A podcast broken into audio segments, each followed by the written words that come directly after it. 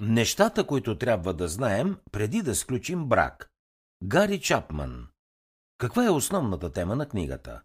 Автор на Нещата, които трябва да знаем преди да сключим брак е Гари Чапман. Книгата е издадена през 2010.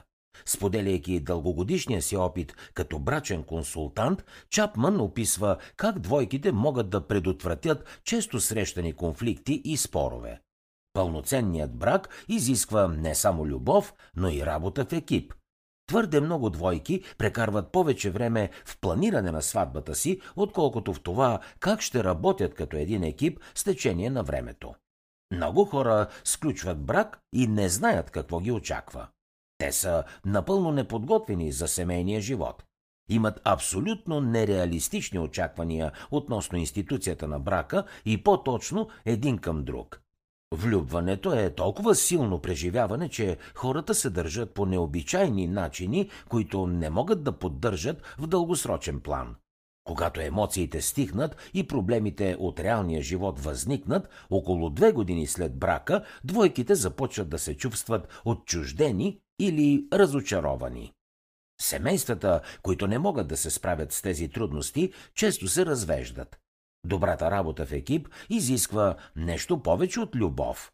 Преди да се оженят, двойките трябва да се стремят да се опознаят взаимно не само емоционално, но и реално. Да прекарате време с родителите на партньора, например, е възможност да получите по-ясна представа за бъдещето, което ви очаква. Общо правило е, че хората стават все повече като родителите си с напредването на възрастта. Какво друго ще научите от книгата Нещата, които трябва да знаем преди да сключим брак? Макар да звучи ужасно неромантично, сгодените двойки трябва да обсъдят практически въпроси, като например кой ще отговаря за почистването на туалетната, за изхвърлянето на буклука или за разхождането на кучето. Звучи нелепо, но повечето хора предполагат, че жената трябва да се заеме с тези работи. Домакинските задължения и отговорности е добре да се разпределят според способностите и интересите на всеки един. Като обсъждат такива въпроси предварително, двойките могат да изчистят всички нереалистични предположения и да получат по-добра представа за съвместния си живот. В допълнение към разпределението на ежедневните задачи, финансовите цели са важна област за съвместния живот. Двойките трябва да обсъдят каква част от доходите си възнамеряват да харчат, да пестят или да даряват. Също така трябва заедно да решат дали и кога да вземат кредит. Бюджетът на семейството е необходимо да бъде анализиран и предварително обмислен. Друга трудна тема за разговор е сексуалното поведение и удовлетворяването. Важно е двойките да се чувстват информирани за сексуалната история и очакванията на партньора си. В този случай отворената комуникация е от ключово значение. Традициите, особено около празниците и религиозните дейности, могат да бъдат минно поле за семейната двойка. Мъжете и жените често имат различни очаквания и трудно се примиряват с мнението на другия.